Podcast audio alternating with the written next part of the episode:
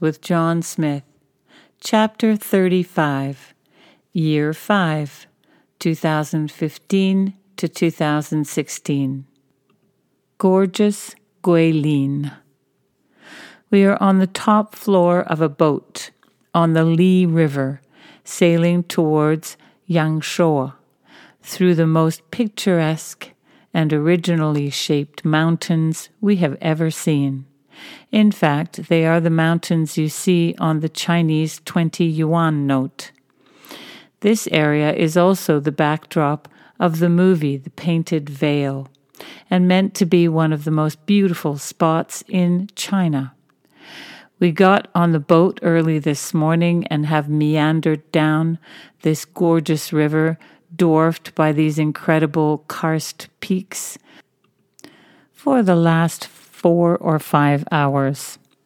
We arrive in the lovely town of Yangshuo, walk around the town, and make our way to the countryside to do some bamboo rafting on the smaller Yulong River.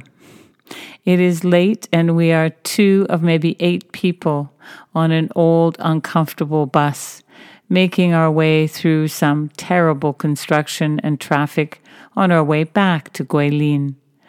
This ride is meant to be an hour, as it's only 70 kilometers, but we've been on the road for a couple of hours. Earlier, I made the mistake of clicking the wrong thing on my phone and didn't notice that all my music has gone to the iCloud.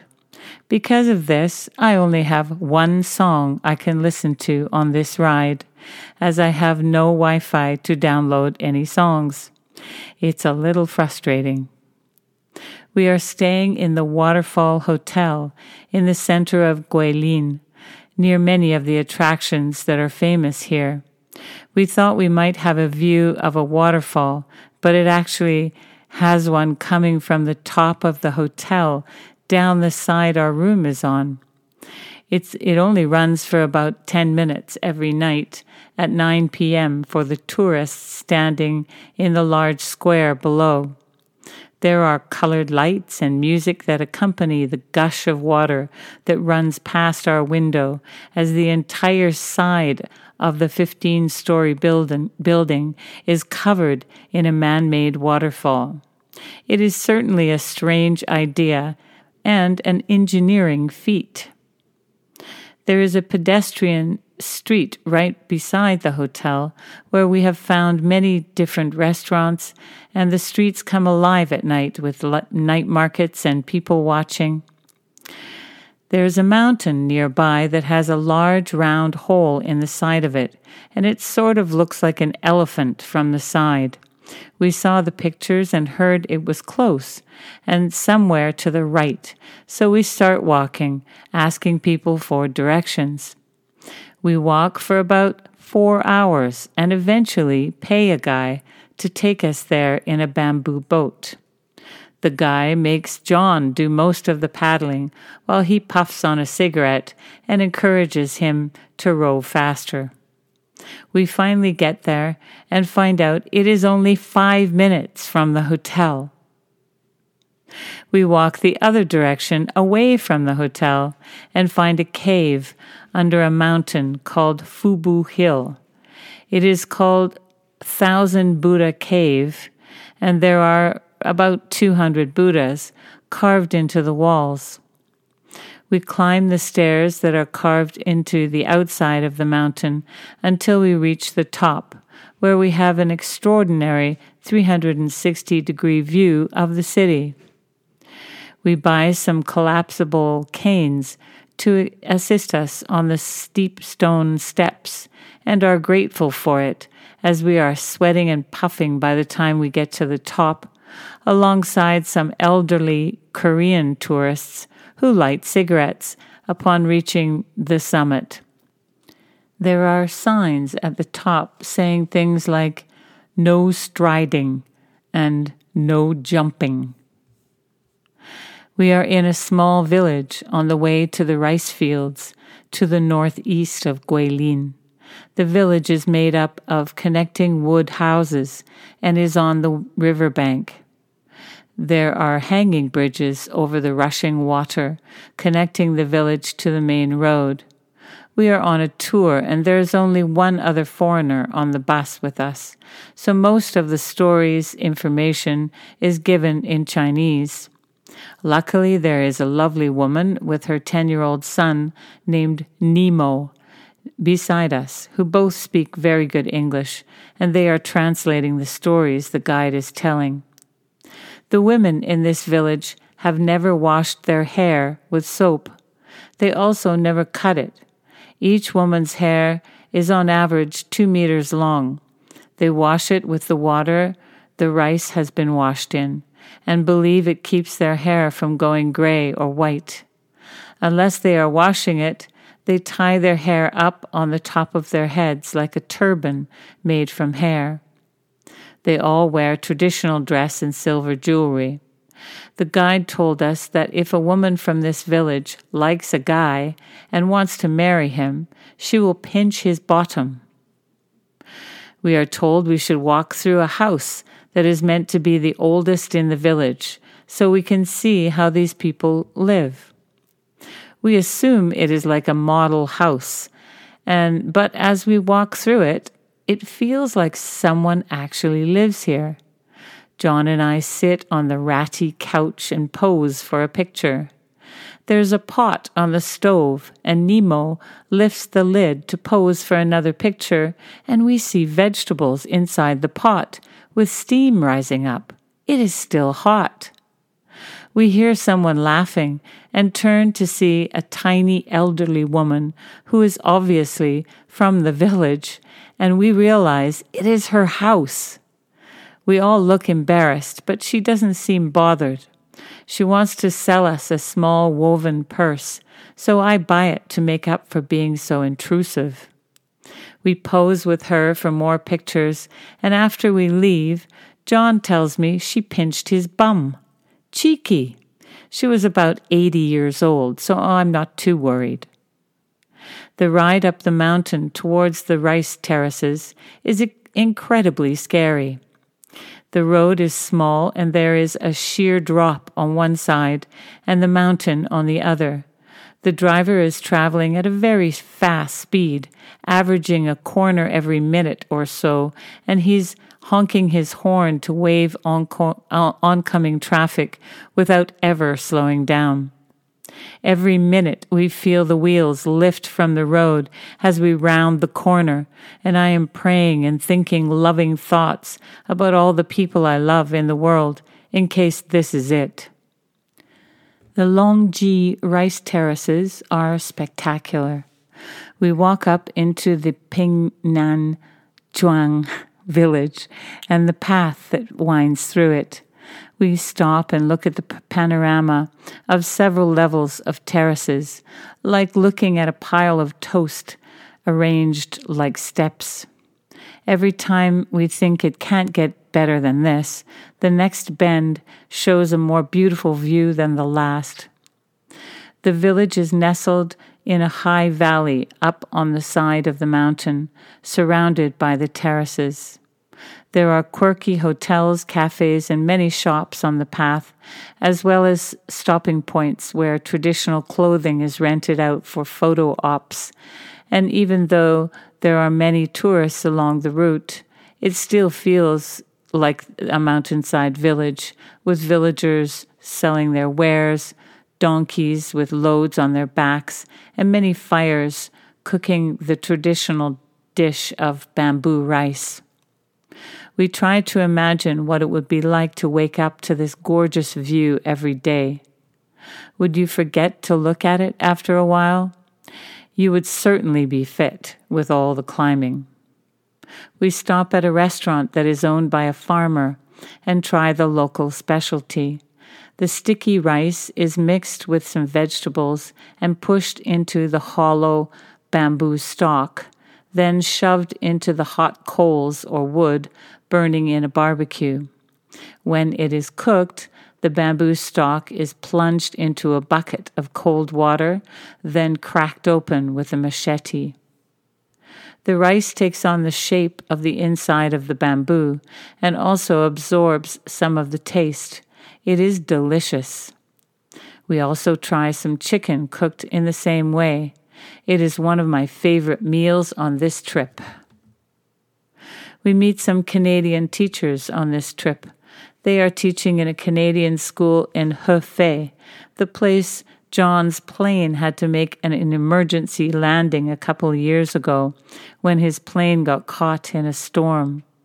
We run into them often after that because Guilin Center is not that big and we frequent the same places.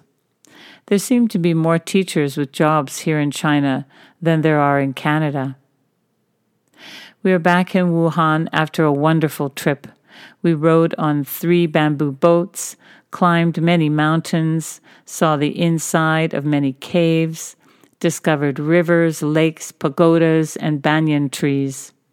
We read books, watched CNN and BBC news programs, and a few movies. We don't get to do that unless we're in a hotel.